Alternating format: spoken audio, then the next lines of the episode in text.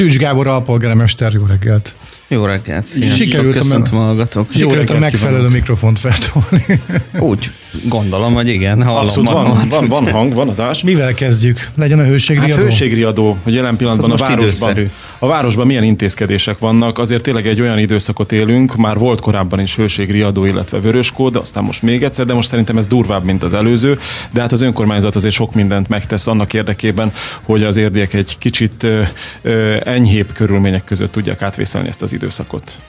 Igen, az, hogy éppen az adott hőségriadót vagy vöröskódos riasztási időszakot ugye mi ennek ítéljük meg, ez mindenkinek ugye egyéni. Az önkormányzat amit tud, megtesz, és ugye vannak természetesen kötelezettségei is, amiknek eleget kell tennie. Ezt két körbe sorolnám, az egyik ugye szociális intézmények, szociális egészségügyi intézményeknek a cselekvései. Ugye itt két helyszínen biztosítunk klimatizált helységeket. Ez egyik az egyik a Fehérvári úton a nappali ellátást biztosító ingatlanunk. Ugye itt is klimatizált helység, természetesen védőital, és a társállatok számára is rendelkezésre áll, vagy biztosítunk itatókat és etetőket. A másik pedig a Rómerfrón is van a gyermekvédelemnek az épülete, ott is rendelkezésre áll olyan helyiség, ahova bárki betérhet, és a klimatizált és ugyanúgy a társállatokra is figyelemmel vagyunk. Ezeken kívül ugye az utcai szociális munkások folyamatosan járják a várost, és vizet osztanak, illetve még fokozottabban odafigyelnek, hogy ahol olyan jeleket tapasztalnak, hogy esetleg rossz hullét, vagy kiszáradás, vagy bármiféle ugye az időjárás követ, ott persze beavatkoznak, de mindenkire próbálunk figyelni. Akkor főtéren ugye párakaput létesítettünk, ami folyamatosan üzemel. A közterületfelügyelők járják a buszmegállókat, és a város 11 és 15 óra között is vizet osztanak, illetve a polgárok háza is nyitva van, ahol klimatizált, és ugyanígy biztosított a védőital, meg akár a nagy melegbe való megpihenés egy klimatizált helyiségbe. Illetve pont tegnap találkoztam a közösségi médián egy olyan jelensége, hogy ugye miért nem locsoljuk az utakat, vagy hogy locsoljuk az utakat című Facebook hozzászólások. Ennek a lehetőségét vizsgáljuk, azért itt hozzátenném, hogy amivel locsolni tudnánk, az ivóvíz. Igen. És azért az ivóvíz... Nagy kincs most. Igen. Ugye, és itt nem csak a magára a költségekről beszélünk, hanem arról is, hogy szabad-e egyáltalán az ivóvizet a közutak locsolására használni vagy alkalmazni. Hát egyre több Pest megyei településről jöttek olyan hírek, hogy elfogyott a víz. Hát ugye Solymáron, azt hiszem Solymáron láttuk, hogy majdnem egy hétig tartó időszakban nagyon komoly vízproblémák és vízhiány volt. Úgyhogy szerintem azért az ivóvízünkre vigyáznunk kell, de függetlenül vizsgáljuk a lehetőséget annak, hogy hogyan tudnánk akár a locsoló autó. Azért hozzátenném, hogy az érdi közterület fenntartó gépparkjában nem a legújabb darabok vannak, úgyhogy azt pont páradás, hát nem is tudom már mikor volt, amit bennálatok a rádióban mondtam el, hogy a gépeknek az átlag életkora az ilyen 2004 meg 98-as beszerzések. Az életkoruk az meg még régebbi, úgyhogy ennek a lehetőségét vizsgáljuk, nem vetettük el, majd meglátjuk, hogy a locsolás tekintetében mi lesz. Szennyvízzel kell locsolni. Hát az nem annyira egészséges. Kicsit büdös lenne. Az nem lenne előremutató. De természetesen a város és a lehetőségeihez képest, és itt ezúton is kérek mindenkit, hogy fokozottan figyeljünk egymásra. Ha azt látjuk, hogy bárki előttünk imbolyog, szédeleg, akkor azért kérdezzük meg, hogy van, tudunk-e segíteni. Mert a szolidaritás az a legfontosabb minden ilyen időszakban. Nem állunk jól annyira a szolidaritásban, jelenlegi társadalmunkban, úgyhogy lehet, hogy érdemes most felszedni ezt a szálat. Hát igen, pedig a közösségre és a szolidaritás az, ami át tud minket minden olyan nehezebb helyzeten lendíteni. ami szembe jön velünk. Tehát érdemes akkor például a vízzel is takarékoskodni ebben az időszakban, erre fokozottan figyeljenek. Pont még Lanku Hildikóval, az ETV vezetővel beszélgettünk a múltkor ilyen hőségriadós időszakban, hogy hála Istennek érden azért így biztosított a vízellátás, de hát érzik ők is, hogy hatalmas nagy kapacitás igénye van ennek az időjárásnak víz szempontjából, és hát arra kérik az embereket, és akkor most mi ezúton is szerintem megtehetjük itt, hogy például a vízfelhasználásra is figyeljünk, talán lehet, hogy nem most kell újra tölteni a medencét, lehet, hogy most egy picit ki lehetne kapcsolni a locsolórendszereket, mert sokkal fontosabb a vízkészlet annál, mint hogy most mindenkinél tele legyen a medence. Hát ugye a legfontosabb ilyen időben az, hogy legyen a csapból, jöjjön a víz. A vízellátás biztosítva legyen. Ne terheljük fölöslegesen a vízhálózatot. Na, jó, hát igen, szóval térjünk át a körforgalmakra. Körforgalmakról beszélünk, nem tudom, beszéljünk a körforgalmakról, hiszen az ilyen-olyan csomópontokban mindig vannak munkálatok, és folyamatosan dolgoznak a szakemberek. Most először beszélünk ott a parkvárosi részről. Egy helyen ott a Felsővölgyi végén, a tetőfedő Felsővölgyi találkozásán egy körforgalomépítés már folyamatban van, úgyhogy akkor vegyük elő ezt. Mi a helyzet ott? Azért például valamelyik reggel itt arról számoltunk be, hogy a munkálatok miatt azért ott jelentős torlódás tegnap, jelentős torlódások alakultak ki, vagy alakulnak ki folyamatosan. Mikor lehet ott vége a munkálatoknak? Milyen fázisban tartanak jelen pillanatban a munkálatok? Mennyire van kész ott a körforgalom?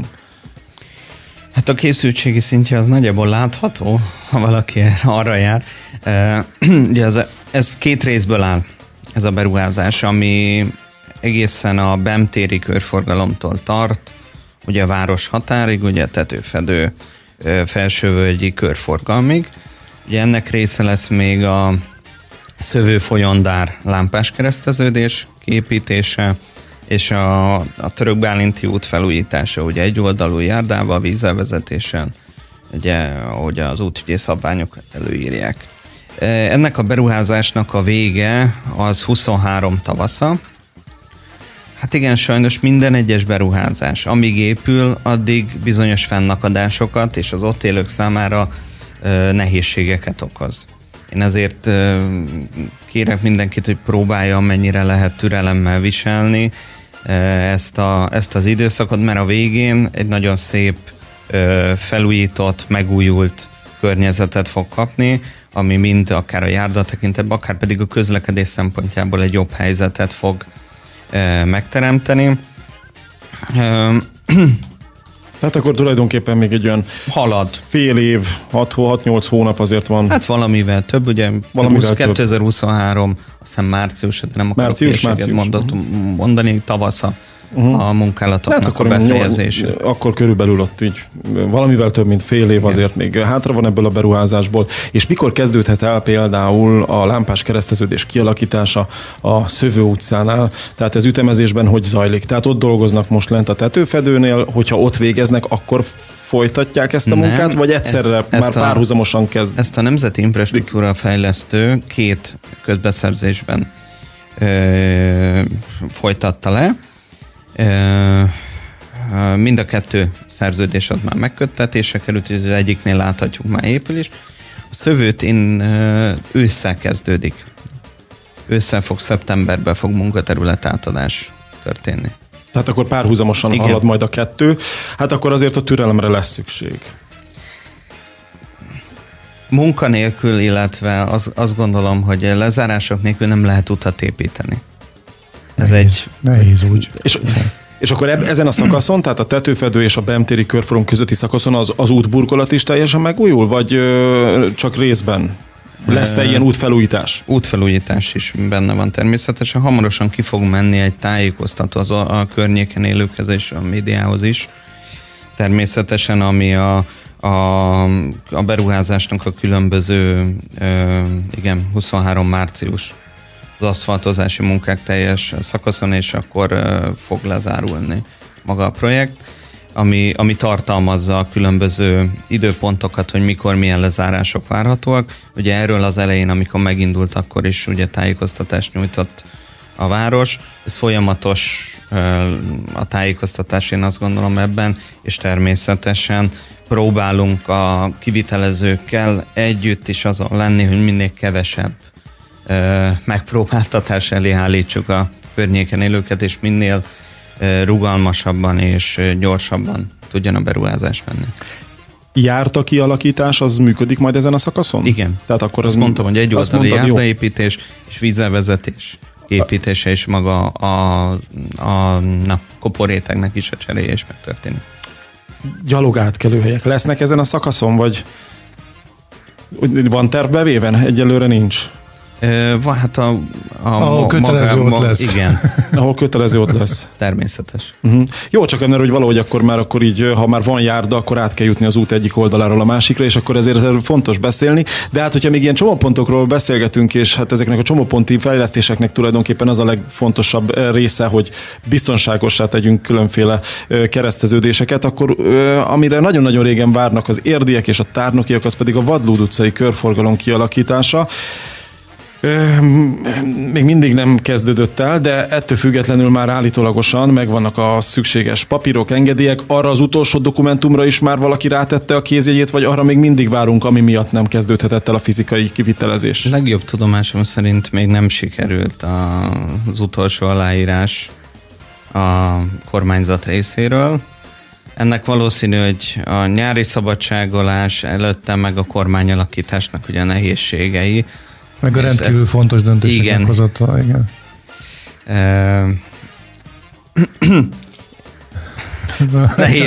Nehéz. Ben akadt a szó. Igen, ez nehéz. Akkor beszélünk a Fehérvári útról. Nem, ez annyiban nehéz kérdés, hogy természetes az, hogyha van egy kormányalakítás, akkor bizonyos átalakítások egy kormányzatban megtörténnek. De azt nagyon nem tartom szerencsésnek, hogy igazából egy hatáskör elosztás, újraosztás történt ugye a régi új kormány megalakításánál, és emiatt egy beruházás kapcsán például egy aláírás több hónapot csúszik. De amúgy ezt lehet tudni, hogy milyen dokumentumról van szó? Vagy ez végülis teljesen lényegtelen, még egy aláírás kell és kész? Most a dokumentum, hogy éppen milyen, hogy most átcsoportosítás, vagy teljesen, mert teljesen mindegy ebben. Ez egy automatizált folyamatnak kéne lennie igazából. Hogy elmegy a kérelem, aláírják, pecsét, és visszajön. Az országgyűlési képviselővel tartja a városvezetés ebből a szempontból a kapcsolatot? Mind a tárnoki polgármester úr, mind pedig Csőzik polgármester úr is segítségét kérte. Én úgy tudom, képviselő úr is azon van, hogy minél hamarabb ez az aláírás meg tudjon születni. Látjuk, hogy a bürokráciának a bürokrácia lassabban teljesít, mint azt szeretnénk. Még onnan de abba biztos vagyok, hogy a ősz folyamán el fog kezdődni most már ténylegesen a Vadlód. És hát a Fehérvári úton már dolgoznak a szakemberek. Igen, ott is ugyanez egy picit beszéljünk akkor arról a projektről, hogy az hogy néz ki. Ugye a Fehérvári-Zámori útnál is egy körforgalom fog létesülni. Ott már elkezdődött a munka, a munkaterület átadás, jól emlékszek, 3 hete volt körülbelül, azóta dolgoznak, és nagyjából én a határidőknél is ugyanerre a 23 tavaszára emlékszek, ahol ugye meg kell valósulnia ennek a beruházásnak, és nagyjából a kondíciók ugyanazok, mint a BEM-téri körforgalomtól a tetőfedőig, és ugyanez igaz az Zámori út, Fejérvári körforgalomtól a Vadlód utcai körforgalmig terjedő szakasz megújítására is. Tűcs Gábor alpolgármester a vendégünk, és annyi mindenről beszélgettünk, hogy miről fogunk beszélgetni, hogy azt sem tudom, hova nyúljak. Az aszfaltozás következzen, vagy pedig nem, most beszéltünk itt a Parkvárosi Köznevelési Centrumról, hogy mint ahogy kiderült, hát szeptember 1-től valóban elindulott az élet, és tényleg a gyerekek ott kezdik meg a tanévet, de hát mégis milyen keretrendszerben, milyen előzetes intézkedések voltak arra vonatkozóan most, hogy itt akkor most már tényleg mindenki átteszi a székhelyét a Teleki iskolából, a BEM-térről a felsőbb régióba. Ismereteim szerint augusztus 20-a körül kezdődik az átköltözés a Teleki iskolából az új Teleki iskolába, hogy így fogalmazunk, ugye Fenyves Parkvárosi Köznevelési Centrumba, és szeretnék mindenkit megnyugtatni, hogy ott fog kezdődni a tanév. Ugye a bútorok már megérkeztek, bent vannak, aztán már be is vannak rendezve, különböző osztálytermekbe. Úgyhogy azt gondolom, hogy ezerre zajlik az előkészület arra, hogy tényleg zökkenőmentesen tudjon megkezdődni a tanév. A Hidi Közterület fenntartó munkatársai ugye a buszjárathoz szükséges ideiglenes buszmegállók kiépítését is a héten vagy a jövő héten kezdik, meg ugye a volán által megadott paramétereknek megfelelően maga, amit iskolabuszjáratnak hívunk igazából, az mindenki számára elérhető lesz, nem csak diákok utazhatnak rajta, szóval ez egy új vonal lesz ebből a szempontból. Ez is rendben van. Igazából szerintem minden, amit tenni lehet, minden rendelkezésre áll ahhoz, hogy el tudjon kezdődni ott a tanév, és el fog kezdődni. Tehát akkor lesz oda buszjárat is, amit csak a diákok használhatnak? Nem csak a diákok, nem mindenki használ. Tehát akkor ez a lakosság rendelkezésére is áll, igen. És akkor ez a volánnal akkor született egy ilyen megállapodás, és ezt a volán látja el ezeket a feladatokat. Igen. Milyen lesz, lehet tudni már így a pontos menetrendet, hát nem is időre, de hogy milyen sűrűn mennek a buszok, mennyire, vagy figyelembe veszik az iskolai időszakokat? Az iskolai időszakokat természetesen fokozottan figyelembe fogják menni, de maga a járatok ugyanúgy, mint a többi mint a többi helyi járat fog működni, illetve a volántól kapott, vagy most már ugye MÁV volán, vagy volán MÁV től kapott ígéret szerint a végre elkészül egy jegyautomata is a BEM-téren. Ez is egyfajta segítséget fog szeptemberben már nyújtani. Illetve még ami ezzel kapcsolatban elmondható, hogy illetve azt gondolom, hogy fontos, biztos, hogy lesznek akár közlekedési fennakadások. És igazából olyat, ami mindenkinek a megfelelő, nem lehet semmibe se építeni, meg létrehozni.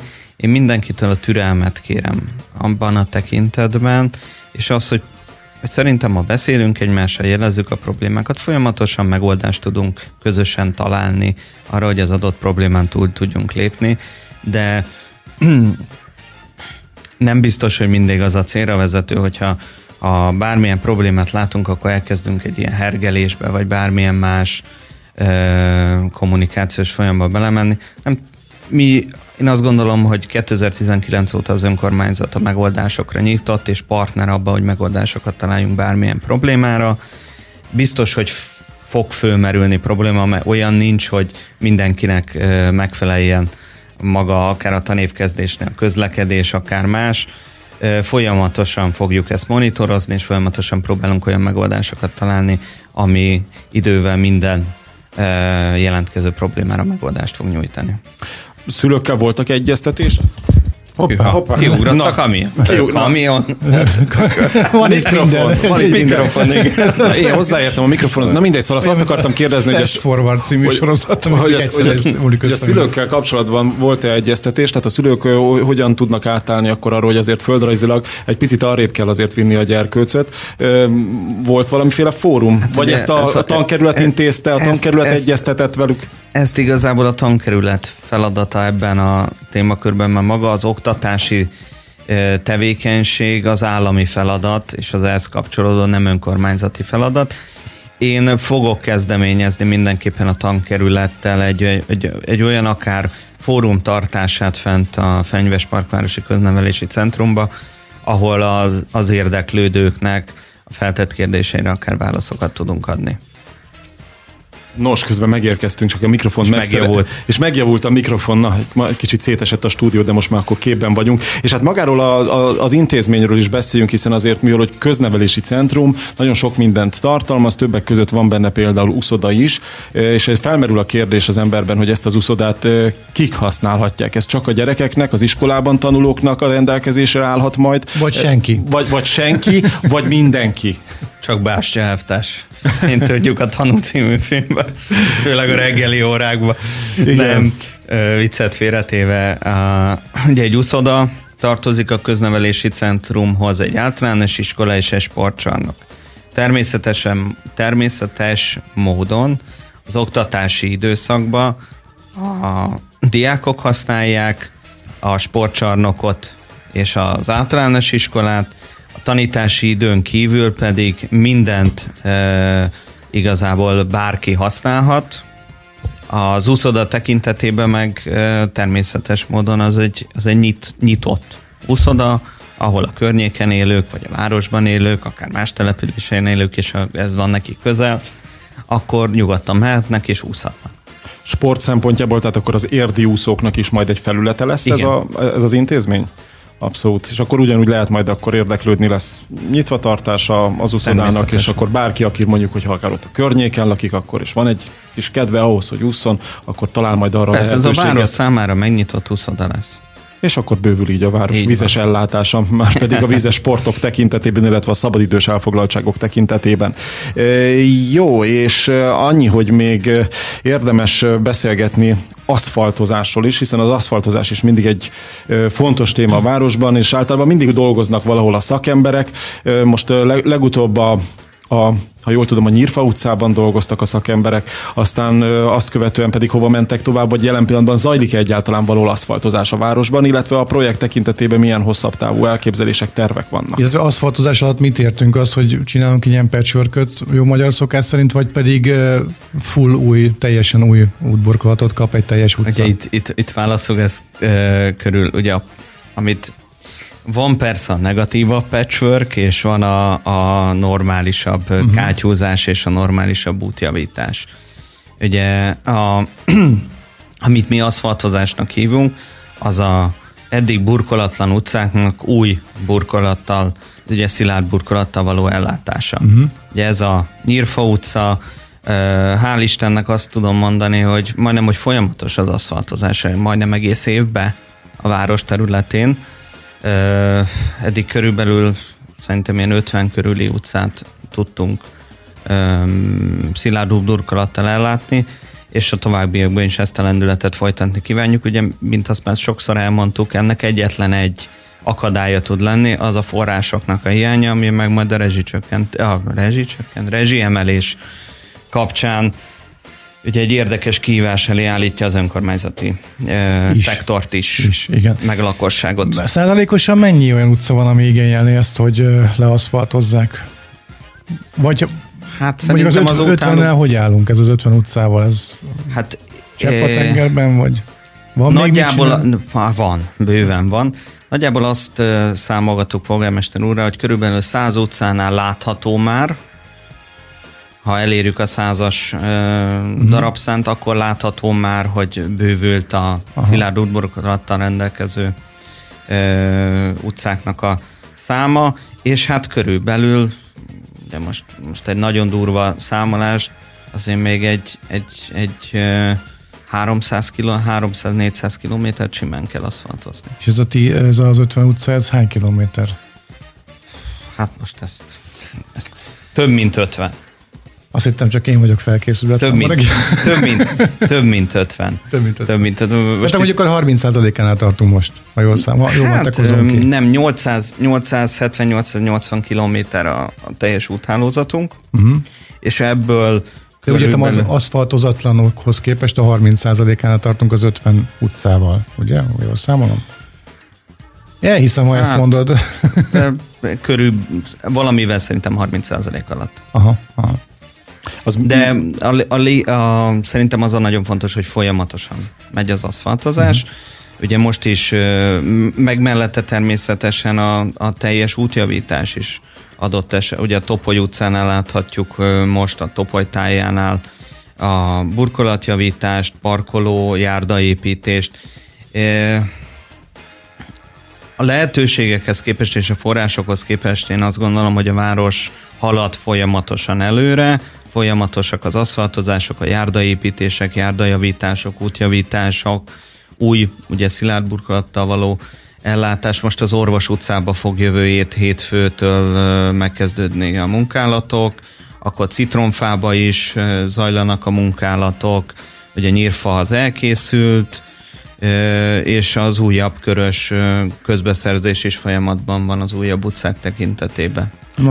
Nem akarok bevinni az erdőbe megint, de hogy mennyibe kerül egy kilométer ilyen utca aszfaltozás körülbelül?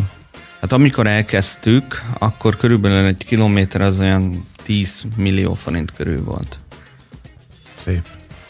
Hát de és ez, a... még a, ez még az ugye a legelső ilyen 15 utcánknál volt. Hát de... azt, hogy most a közbeszerzés során milyen ajánlatok érkeznek be úgy, hogy egyszer januárban volt egy komolyabb, több 10%-os emelkedés, aztán májusban volt egy több 10%-os emelkedés ugye a szektor tekintetében. Hát meglátjuk. Ezt hogy kell elképzelni, hogyha kicsit szakmázunk, hogy kijön Sanyika, meg a brigádja, és akkor lecuppantja az aszfaltot, azt kész, hanem itt van azért valami útszegély, babrálás is, tehát rendbe rakják ott a környéket, vagy tényleg csak annyi van, hogy jó, itt innentől kezdve nem lesz por. Vagy egyrészt útalap, tehát nem csak egy ilyen súfni megoldás. Nem biztos, hogy Sanyikának hívják, és nem az ő brigádja fog kimenni. Ugye közbeszerzésen kiválasztott kivitelezők vannak, akkor aminek ugye különböző előzetes ellenőrzések vannak, ugye akár a közbeszerzési hatóság, akár pedig a megrendelő részéről. Ami szóval nyilván meggyorsítja a dolgot. Hát ezek mindig. Én azt gondolom ahhoz, hogy tisztességes és átlátható és biztonságos kivitelezéseket lássunk a város tekintetében, az időigényes bizony. Ez a helyzet.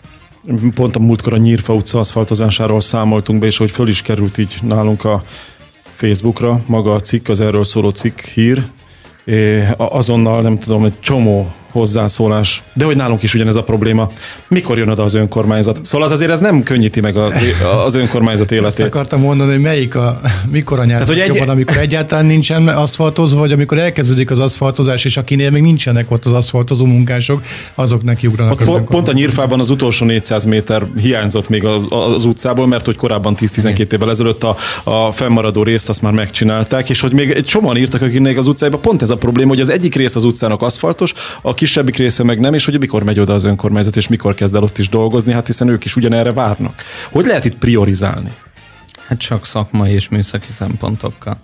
Ugye ezt a ZKF-nél a kollégák megnézik, és úgy állítják fel a sorrendet, hogy ahol a legszükségesebbnek találják. Én azt gondolom, hogy teljesen jogos az, hogy mindenki szeretné, hogy az ő utcája legyen aszfaltozva, és ha lehet, akkor már tegnap természetesen ez így szokott menni. Ezek teljesen jogos kérések és követelések, de arra azért azt egyszerűen nem lehet nem elfogadni, hogy van egy keret minden egyes önkormányzatnak, minden egyes évben a költségvetésébe, amit ugye rá tud szánni az utak szilárd burkolattal való ellátására. Ugye az Érd esetében is így van.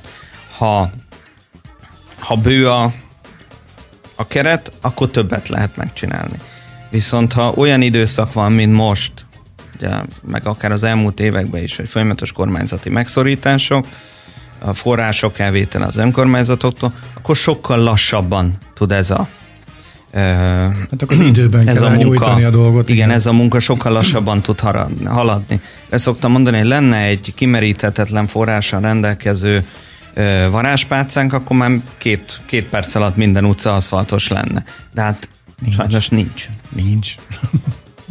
Amúgy összességében itt a városban egy picit még itt a fejlesztésekre és a beruházásokra koncentrálva, hogy a Modern Városok program az most hogyan áll? Mert hogy, ha jól tudom, akkor ezek a biztonságos csomópontok kialakítása elnevezésű projekt az ennek a részét képezi? Vagy az egy külön dolog, és a Modern Városok program intézményi meg egyéb fejlesztése az pedig egy másik?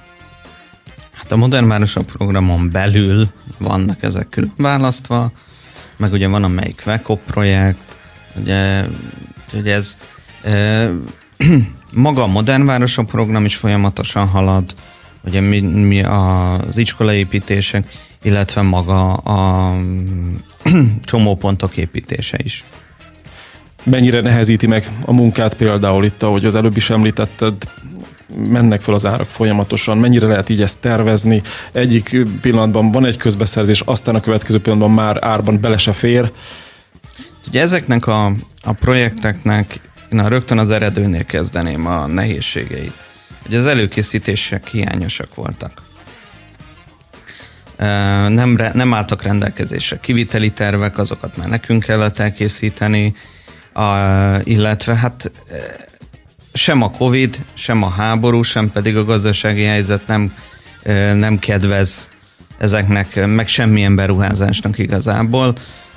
Ugye hatalmas az infláció, ami folyamatos áremelkedéseket hoz az élet és a gazdaság minden szektorába. Persze komolyan nehezíti ezeket a projekteket, de mindent megteszünk azért, hogy minél hamarabb és folyamatosan valósuljanak meg ezek a projektek.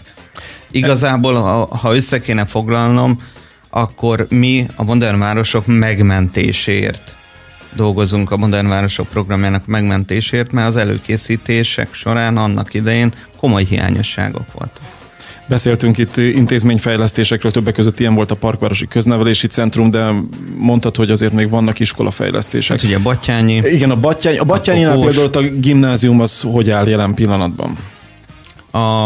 A gimnáziumi rész már majdnem teljesen kész van. A környező, ugye parkolóépítés, útépítés fog hamarosan, zajlik a parkolóépítés, az útépítés hamarosan fog kezdődni. Folyamatosan zajlik igazából a beruházás. A gimnáziumi épületnél azt hiszem a használatbevételi engedélyezési eljárás van már folyamatban. A Kós iskola? Kós iskolánál, Kósnál a második ütem elkészült, és hamarosan folytatódik a harmadik ütemmel. A harmadik ütem az mit jelent pontosan? Mert ott már azért egészen régen zajlanak a munkálatok, tehát a Kós azért nem ma kezdte ezt a műfajt építkezés szempontjából. Igen, ugye a harmadik ütem az, ahol eddig a konténerek voltak, ugye annak a helyén való épületnek a megvalósítása. A többi az már készen van. Igen. És ott az oktatás akkor folyamatosan zökkenőmentesen tud zajlani. Hála, külön köszönet ezért a szakképző centrumnak és az igazgató úrnak is. Meg még egy kérdésem lenne, és az inkább Ófaluval kapcsolatos, hogy itt legutóbb például fölreppentek ilyen hírek, és ezt még azért mostan mi is írtuk, hogy lehet, hogy visszatérhet az élet a termálba, de mennyire nehéz téma ez? Bár tudom, hogy nem az önkormányzaton múlik. Köszönjük, hogy eljöttél. Ugye ne? Köszi, Gábor, hogy itt voltál. Ugye a városban vannak olyan tévhitek, hogy ez bármikor az önkormányzat tulajdona volt az ófalusi termál. Volt termál, hotel vagy szálló, soha nem volt önkormányzati tulajdonba, azért ezt szeretném. Ezt meg én is tudom. Igen, de azért, de még mindig ez valamiért terjed. A tulajdonos valamilyen megállapodást kötött egy szakmai befektetővel, és ők igazából térképezik fel a piacot, vagy hogy úgy fogalmazzak, a gazdasági lehetőségeket, és ezekben folytattunk természetesen egyeztetéseket, mi minden segítséget megadunk, mint minden a városba kívánó beruházni kívánó vállalkozásnak, vagy befektetőnek, minden ilyenbe minden segítséget, és amiben tudunk természetesen segítünk, nem rajtunk múlik, hogy újraindul-e vagy sem, a befektetőn fog múlni. Vagy nem az, hogy újraindulom, hogy egyáltalán ott mi lesz. Igen. Mert még az sem biztos, hogy ha lesz valami, akkor az lesz. Erre mennyire van rá hatása az önkormányzatnak? Semmi? Hát annyiban van, hogy most persze túlzásokat mondok. Nem tud vegyi üzemet létesíteni, mert az övezet nem teszi lehetővé. De hát és nem tud lakóparkot se építeni. Valamilyen szolgáltatást nyújtó beruházást kell megvalósítania. Amúgy valamilyen tájékoztatást kapott az önkormányzat, hogy milyen célú beruházók, fejlesztők jelentek, megnézték meg az épületet, vizsgálták meg, hogy milyen lehetőségek vannak? Annyit szerintem az a szállodaiparban jártas befektetői csoport. Az mennyire egyezik az önkormányzat elképzeléseivel? Tehát itt az idegenforgalom az elfogadható? Hát a turizmus idegenforgalom, igen. Azt gondolom, hogy ha befektető ebbe az irányba tűnik mozgolódni, akkor természetes, hogy minden olyan turisztikai attrakciót támogatunk, ami maga Ófalunak. Egyrészt én azt gondolom, hogy ez egy emblematikus helyszíne, aminek a rendbetétele mindenképpen egy pozitív dolog. Jelen pillanatban amúgy Ófaluban milyen munkálatok zajlanak? Ha jól tudom, akkor ott a Pincesoron is készül épül valami fejlesztés. Annak milyen hasznosítása lesz a későbbiekben? Az önkormányzati beruházásban épül, hogyha jól tudom. Igen. És milyen feladatokat lát el majd a présház? Idegenforgalmi feladatokat lát el? Hát, vagy turisztikai, terveknek megfelelően turisztikai, vendéglátás, ezt majd a későbbiekben ugye pályázat formájában meg lesz hirdetve majd az üzemeltetés. Például minaret felújítása az mennyire jöhet szóba itt a következő időszakban? Azért ott a lépcső az veszélyes, tehát így ezért nem is lehet nagyon használni az épületet, nem lehet látogatni, de hát azért idegenforgalom szempontjából azért ez egy jelentős attrakciója a városnak. A minaret tekintetében ugye minaretnél is azt tudni kell, hogy nem az önkormányzati, a magyar állam tulajdona. És mivel műemlék, ugye különböző műemlékvédelmi szakhatósági engedélyek szükségesek bármi nemű beavatkozáshoz. Ha nem ez lenne a helyzet, akkor már rég a lépcső például helyre lenne állítva. Ez nem úgy működik, hogy akkor én látom, hogy rossz, és akkor azt mondom, hogy na, akkor közterületfenntartó menjél, és rakd rendbe mert utána egy hatalmas bírságot fogok kapni a különböző szakhatóságoktól, és megmondják, hogy hát a saját területeden szórakozzá barátom. Ennek van egy nagyon hosszú műemlékvédelmi és örökségvédelmi folyamata.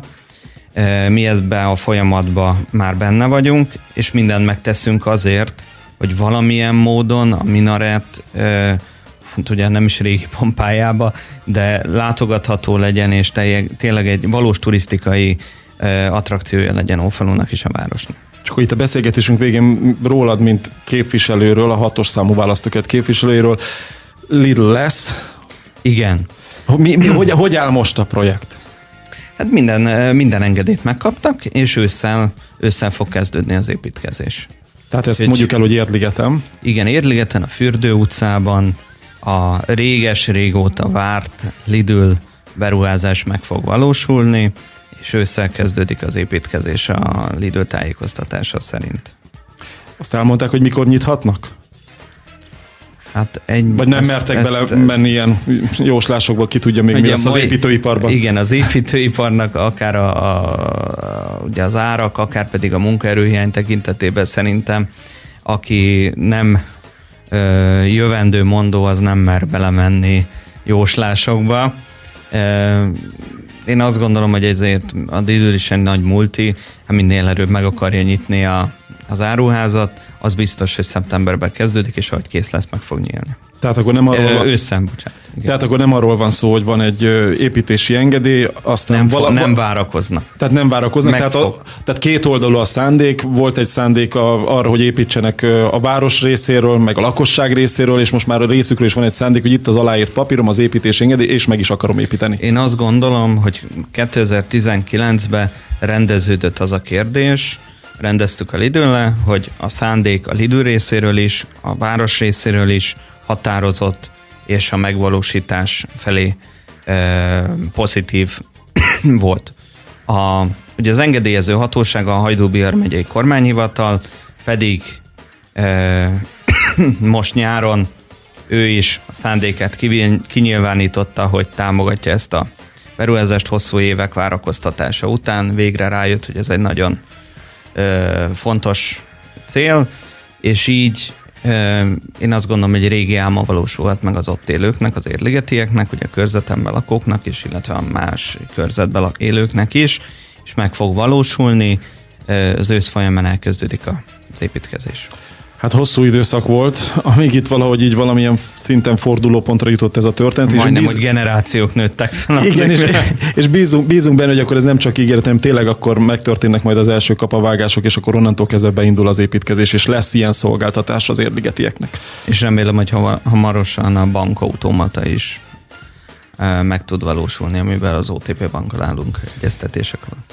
Nagyon sok mindenről beszélgettünk, köszönjük szépen, hogy eljöttél hozzánk. Köszönjük szépen. Tűcs Gábor alpolgármester volt a vendégünk itt a Bundás Kenyérben. Várunk sok szeretettel legközelebb is, hogyha összegyűlik egy pár téma, amit megbeszélhetünk. Rendben, köszönöm. Jó reggelt, a Bundás Kenyeret hallgatják, Atti Szabi a stúdióban. Jó reggelt kívánunk mindenkinek. És Takács Lajos amatőr meteorológusunk pedig itt van a vonalban. Szevasz, Taki. Jó reggelt. Jó reggelt, és a hallgatók is. Sziasztok. Na, szóval megint olyan a... Megint ez a ránk rúgja. Így tudjuk kezdeni. Hát már ránk rúgta. De most már nagyon rúgdos. Tehát este hétkor beültem a kocsiba, és 37 fokot mutatott, úgyhogy nem is ütötte a nap az autót, úgyhogy tisztességesen befűtöttek tegnap is. Akkor elromlott szerintem a hőmérőt. Megint az a forgatókönyv van, amit már megfigyeltem, hogy egyszer-kétszer már volt ebben az évben, hogy a szombat az viszonylag széltelen lesz, aztán a vasárnap meg szeles. Igen, most megint ez lesz. Meg hogy szombaton délután valóban jön valami jégeső, meg zivatar? Kápráztass el bennünket, Taki. Erről én nem tudok. Nem tudsz? Ja, jó, akkor szombaton, nem szóltam. Tehát szombaton este felé fog érkezni egy hidegfront, ami majd a vasárnapi kis és szeles időt okozza. Viszont ez a jégeső zivatar, ez nagyon, nagyon lokális lesz, tehát nagyon helyi. Előfordulhat, de nem ez lesz a jellemző, hogy mondjuk egy zivatarlánc végig vonulna az országon. Tehát ezzel nem számoltok ezzel, mint meteorológusok? Nem, abszolút nem. No. Tehát ez az előfordulhat kategória. Ugye itt helyi hatások is játszanak, akár orográfia, a hegyek, a magassági cseppek, de igazából nem az lesz a jellemző, hogy országosan várható záporzivatar, sajnos. Hát, de jó lenne pedig. Meddig láttok el? Tehát... Hát tudsz valami bíztatót is mondani? Tudok, persze. Hajrá, Veszprém. Na, hajrá ért. Hajrá ért. Természetesen ért után hajrá, Veszprém. Tudok annyira bíztatót mondani, hogy én akkor ébredtem, amikor a Szabi nekem írt, hogy mikor hívhattok. Ugyanis itt van nálam a meteorológus barátom, Tóth Tamás, aki még az igaz a Kálmátál utca, én is most ébredtem, tegnap behasítottunk egy picit az utcazene fesztiválra Veszprémben. Tényleg most az van, de jó. Persze. Életünk koncertét játszottuk ott annak idején. És még a Galónál is jártunk. Ó, de jó. Mondjuk úgy, hogy fényeztük. Fényezted. Volt egy kis fényezés a bárkában. Bárkában? Ott is voltunk, mindenhol is voltunk. De Blaha már nem a bárkában van? Dehogy nem. Azért, mert ott van a fény. Aha. Csak most a bárkából kihozta a kis, ott van neki egy kis házikója, amivel szokott menni a fesztiválokra. Igen, a fénypult. A magában a bárkában nem volt fény, hanem a fénypult az kim volt a bárkán kívül. Aha. Hát és, annyit hadd mondjak, aztán folytasd, hogy ha esetleg most ugye azt gondolnál, kedves hallgató, hogy most belterjeskedünk Takival, én nem tudom, miről van szó. Azért kikacsintanék ebből, hogyha valaki szereti a mozgalmas fesztivál hangulatot egy városban, és mondjuk Veszprémről az elmondható, hogy ott, ha buli van, akkor ott buli van. És ott mindig valahogy ilyen emberi módra kezelhető minőségű és mennyiségű aktivitás van, úgy általában mindig, de az utcazene fesztiválon meg aztán főleg. És szerintem egyébként én nem vagyok fesztiválra járós, meg nem vagyok egy ilyen tömegkedvelő, de az utcazene fesztivál az abszolút egy emberi léptékkel fogyasztható és abszolút jó móka. Úgyhogy azért beszélgetünk erről, mert most éppen az zajlik, akkor ezek szerint Veszprémben. Igen, és annyival szeretném kiegészíteni, hogy hát én ugye már nem vagyok fiatal. És mégis tök jól éreztem magam azt, hogy találkoztunk egy csomó ismerőssel, gyere, ígyunk egy fröccsöt, ez az, amaz, és mész körben a belvárosban, vagy van 6 vagy 7 színpad, a szám nyilván nem pontos, ez most csak ilyen megérzés, mert nem számoltam. Sok színpad van, igen. Sok színpad van, mindenhol más zene szól, mindenhol érdemes megállni egy picit, mert ez ezért jó, az amazért jó, szóval nagyon jó volt, tök jó volt. Igen, egyszer a DC-ben játszottunk, és ott le kellett húzni a rolót, mit tudom én, 11-kor, és elég sokan voltak, a Kim Novákkal, meg talán a Belgával játszottunk, nem vagyok benne biztos, és akkor megindult, amikor vége volt a bulinak, akkor megindult a sereg így be a városba, és akkor megszállták a várost, és akkor indult az ilyen ad-hoc jellegű utcazene fesztivál, és azért mondom, hogy abszolút ilyen aktív közönsége van Veszprémnek, és nagyon-nagyon jól csinálják ezt a buli dolgot. Mondom ezt úgy, hogy én aztán tényleg nem vagyok ilyen bulis csávó. De mindegy, szóval ott tartottunk, hogy Tóth Tamás, akivel beszéltünk múltkor, amikor itt voltál bent, vele is beszélgettünk múltkor, meteorológus kollégád, ott szendereg nálad, és ezért éppen most az halkabban beszélsz. Na és akkor ugye megtörtént a tegnap este, és ezek későn keltél. Ugye itt tartottam nagyjából. Igen, későn keltem, és akkor megnyitottam az időjárási modelleket. Uh-huh. És hát most itt, amit látok, itt nagy hirtelen, itt a gép előtt, és próbálok felébredni, hogy szombat estére, vasárnap délelőttre megjelent foltokban egy-egy zápor. De igazából értelmi változás az időjárásban még a jövő héten sem lesz. Uh-huh. Tehát bőven 30 fok felett maradunk, sőt inkább a 35 fok és a felette alakuló hőmérséklet lesz a jellemző. És ezek az én kedvenc modelljeim, amíg ellátok jövő hét vasárnapig, gyakorlatilag semmiféle változást nem mutatnak. Kedden estére és szerda délelőttre jelentek meg szintén ilyen záporos jellegű csapadékok, de ezt majd csak akkor tudjuk elkönyvelni, ha megtörtént. Figyelj csak, és most ugye lehet olvasni arról, hogy például kiszáradt a Tarna, meg a Tisza is gyengelkedik, mondjuk Szolnok környékén a leglátványosabb ez a... Talán látod a fotókat, amiket kaptam Szolnokról. Nem, csak hallottam a rádióban. Dehogy nem, látjuk a levelezésedet. Nem levelezés. Kirakta, gondolom a taki. Van nekem oldalam, de nem akarok reklámozni. Látom amúgy. És hogy azért, tehát ilyenek régen is voltak, mondjuk az én életemben, csak nem érdekelt annyira a téma, mert éppen motorozni volt kedvem, és azzal foglalkoztam. Most viszont ugye a természet felé fordultam, ezért mondjuk észreveszem ezt a dolgot, meg mondjuk azért a bulvár jellegű híradások is rájátszanak erre a dologra. Akkor a dugattyúgyűrűk áremelkedését érezted meg. Nagyon nagy a baj. Tehát, hogy ez egy ilyen eddig nem tapasztalt, vagy régen tapasztalt probléma van. Régen tapasztalt, ugye voltak azért száraz időszakok, itt a 2003-as évet lehetne hozni példaként, vagy a 99-es nyarat, de azt hiszem, hogy ennyire brutálisan még nem nagyon fordult. Tehát ilyen egy komplett folyó kiszárad, ilyen nem nagyon szokott lenni. Nem. De mindig van valami rekord, amihez viszonyítunk. Mondd még egyszer, bocsáss meg. Nem, azt mondom, hogy ez most kifejezetten durvára sikerült ez a nyári szezon, és még nincsen vége, nem látjuk a végét. Csak én pontosan azt mondtam, hogy mindig van valami rekord, amihez viszonyítunk, hanem lehet az, hogy most új rekordokat írunk, amihez majd 20 év múlva viszonyítunk, hogy ez volt a legalacsonyabb, vagy ez volt a legdurvább, hogy éppen valami kiszáradt. Aztán utána megint ez valamilyen szinten helyreáll, és aztán utána lehet megint beszélni arról, hogy mi volt akár 20 évvel ezelőtt, 10 évvel ezelőtt, és erről az ominózus évről pedig mindenki meg fog emlékezni a folyók és a tavak tekintetében, hogy az eléggé cudar év volt. Hát nem csak az, hanem gyakorlatilag a hőmérsékleti rekordok napjait is éljük, ugye sorra dőlnek meg a maximum hőmérsékleti rekordok, sőt, érdekesség, hogy a héten megdőlt két minimum hőmérsékleti rekord is. Ugye Zabarban, a híres Zabar-Tiszon lecsökkent a hőmérséklet 5 fok alá. Ugye ez köszönhetően az anticiklonos helyzetnek és a száraz levegőnek. Igen, ezt olvastam, igen. Itt vagytok? Itt vagyunk, itt olvastam ezt a zabari 5 fokot. Úgyhogy ezek mind szépen beillenek abba a sorba, amiről szoktunk beszélgetni, hogy a klímaváltozás ugye nem csak azt jelenti, hogy melegedni fog a légkört, hiszen azt megéljük, tehát érezzük, hanem azt, hogy az időjárás és szélsőségek eseményei fognak megszaporodni. Tehát az, hogy júliusban minimum hőmérsékleti rekordtől jön, azért az megint nem egy mindennapos dolog. Mindezt úgy, hogy egyébként maximum hőmérsékleti rekordokra is van esély. Igen. Van esély. Hát azért ezek ilyen elrettentőek, ezek a 39, meg a 40, meg a 41 fokok, amiket így írnak. Szóval én viszont korábbi években nem láttam azért ilyen maximum értékeket.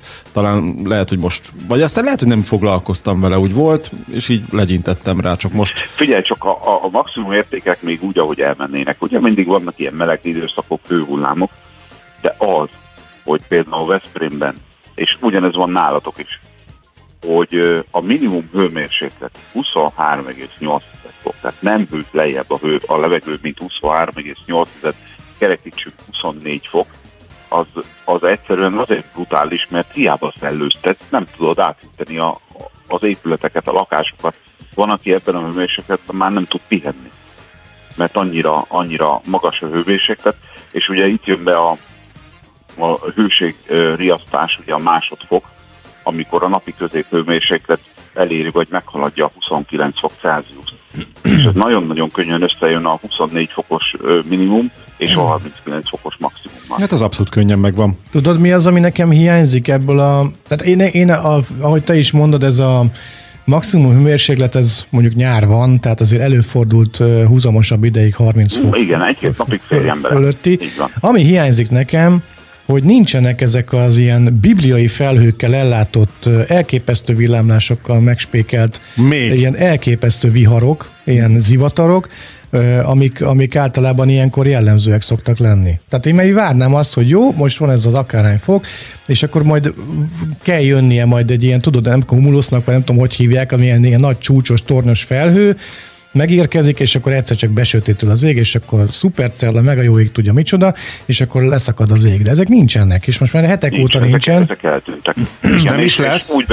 Úgy beszélünk hidegfrontról, hogy én is, hogyha majd letettük a telefont, akkor nekiállok megírni az előrejelzésemet, hogy az lesz benne, hogy érintő hidegfront okoz pár fokos hőmérséklet csökkenést. És szó nincsen csapadékról.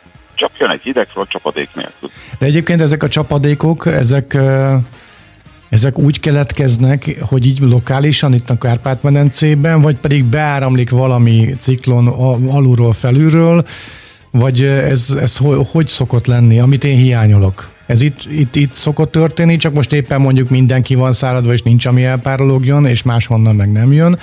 Vagy ez megszokott esetben, ez hogy szokott történni? Hát ugye azért többféle csapadék képződési lehetőség létezik, gondolom erre. Erre gondolok, hogy ez éppen melyik? Aha. Hát lenne helyi keletkezés, az nincsen, mert nincs nedvesség a levegőben. Aztán jönnének frontok, ugye a fronthoz például az kell, hogy egy kellőképpen kimélyülő ciklon érkezzen fölénk, és hogy ez a ciklon rendelkezzen a klasszikus három frontfajtával, a meleg fronttal, a hideg fronttal és az obklúziós fronttal, tehát amikor a ciklon közepe záródik. De ezek sincsenek, hanem vannak magas légnyomású képződmények, amiben időnként megérkezik egy-egy gyenge hideg front, mint például a mai nap folyamán fog, és csak reménykedhetünk az esőben is. Ezekkel a helyi keletkezésű csapadékokkal az a baj, hogy egyáltalán nem hasznosulnak, mert bármennyire is szeretnénk, hogy leessen mondjuk 15-20 mm csapadék, azzal, ha meg is történik, az nem fog hasznosulni, mert ezen a borzasztó száraz talajfelszínen egyszerűen elfolyik. Hát igen, mert van hova elfolynia, úgy értem, van minek felszívnia, hiszen tök száraz minden. Gondoljatok bele abba, hogy 2022-ben, aztán segítek, tehát ez nem ilyen csapdakérdés, hogy 2022-ben, ugye most már július közepén bőven túl vagyunk, volt-e, emlékeztek-e olyan időszakra, amikor hűvös volt, borult volt az ég, és 2-3 napok keresztül csendesen esett az eső? Hát nem. Ez az áztató eső, ez nem volt. Egyszer volt. Egy nap. Nem, én emlékszem, ott valahol tavasszal volt valami ilyen időszak, amikor tényleg egy héten keresztül ugye minden nap volt valami eső. És még meg is jegyeztem, hogy na jó, ez tök jól jött a növényeknek. Egyszer volt valamilyen, de ez csak egyszer volt. Igen, de azok is záporos jellegű csapadékok voltak, tehát nem a klasszikus áztató eső. Nem a nagy szavakkal dobálózni, nimbosztrátuszból hulló csapadék volt, hanem ezek is mind záporosak. Lehet, hogy egy nap volt 3-4 zápor is egymást követően, de a klasszikus áztató csendes eső az 2022-ben még nem volt, és ugye beszélgettünk arról, hogy 2021-ben is csak 4-szer fordult elő ilyen. Figyelj csak, a szélértékeket, ha nézzük, ezt elhihetjük, ezt a 20 km/h 40-es befújások vasárnapra? Ez simán. Helytálló? Igen. Aha. Igen, abszolút helytálló, úgyhogy mehet. Nagyon jó. Figyelj, nagyon jó. Mondjad. Csak még az időjáráshoz kapcsolódóan, hogy térről nem tudsz valamit mondani? Hogy mire készüljünk? Egyik oldalról tudjuk, hogy mire készülhetünk, most már csak az időjárásra múlik, hogy... Hát nyilván most lesz az évszázad tele. Tehát igen, ezt beszéltük. Ezt meg is beszéltük, hogy ha ilyen picit, mondjuk, hogyha gáz van, vagy nincs, akkor a ténisbe fog keményíteni, hogy érezzük a törődést. Tehát most nem pontos adatok, hanem hogy lehet ebből következtetni, hogy ez a szélsőséges nyár okozhat-e valami szélsőséges teret, vagyis hát telet, vagyis nem most olyan nyár okozza, hanem hogy egyáltalán ezeknek az együttállása. Következtetni semmiképpen nem lehet, gondolni lehet rá, hogyha ilyen a nyár, akkor mi elemér lenne más a tél. De nem lehet, hogy például a tél is mondjuk melegebb lesz? Szélsőséges időjárást. Tehát nem lehet arra gondolni, hogy a tél is melegebb lesz? Mondjuk, hogy egyáltalán hó nem esik, nem. 0 fok alá nem megy a hőmérséklet? Felelőtlenség, nem lehet. Nem tudjuk. Tehát 10 napon túl nem tudjuk, hogy mi következik. Jó, hát bízunk benne akkor, hogy maradunk az enyhe télnél most. Hát igen. Jó, köszönöm. Köszönöm kérdésed. Hát, legalábbis, hogy csapadékos lenne a tél, az lenne. Jó, hát az jó lenne, igen, a csapadék azért az nem árt. Köszönöm a kérdésed, jól megy a szörfözés. Nagyon gyorsan le lett váltva a szörfözés téma, pedig engem is érdekel, bár nem, most már lehet róla beszélni. És akkor haladsz, Szabi, most már? Persze, most már egyre kevesebb szeresen bele a vízbe, és most már úgy nézek ki a partról, mintha valamit már tudnék csinálni. Tehát A-ból B-be el tudok menni, a Straván fenn vannak a kis trekjeim, a logjaim, azokat meg lehet nézni, nem tudom, te Stravázol. Már annyira jól megy neki, hogy ott Velencén szörfel megy egyik kávézóból a másikba. Nem, az nem én vagyok. Ez nem én vagyok. Így körbejárja a tavat. Jó. Hogy az érdekemben is szörfel értetem már. Hát nem, még nem láttuk. Nem. Jó móka, ajánlom mindenkinek. Mikor veszel magadnak egy szörfdeszket? Hát nem most. Nem most? Teljesen felesleges még egy adott. Nincs szél. Nem azért, mert hogy nincs szél, hanem azért, mert hogy még nem tudok annyira szörfözni, hogy egyébként bármikor. De gondolj be, hogy van már alaptudásod, tehát most már azért úgy voltak sikerélményeid, és akkor ez abszolút úgy feljogosít arra, hogy most már valami saját cuccal indulj neki. Na ezt kell kordában tartani. Mert miért? Ezt a dolgot kell kordában tartani, mert még mindig jobban megéri bérelni, mint venni. Úgyhogy fogalmam sincs, hogy miért kéne venni, azért annyira nem értek hozzá. Úgyhogy ez még a jövő zenéje, hogy van még ebben a sportban bőven, ami engem illet. Taki, te is próbáld ki a Balatonon. Köszönöm szépen.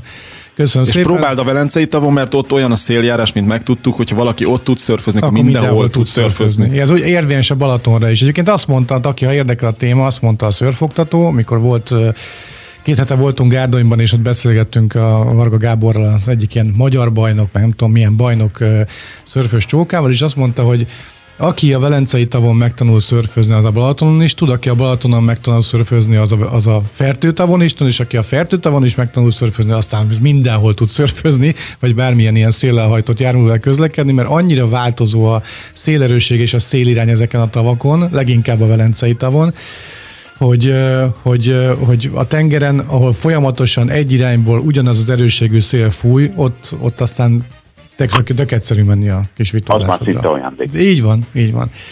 Úgyhogy szörfperceinket hallották, kedves hallgatók. Taki, köszönjük szépen, hogy itt voltál. És én köszönöm, hogy hívtatok. Köszönjük szépen. Tudsz, akkor aludj vissza, ha nem, akkor meg várjuk az előrejelzést. Meg kell írnom az előrejelzést, aztán Tamás is ébred 8 órakor, mert megy vissza Budapestre, hogy összehajítok neki valamire kelik.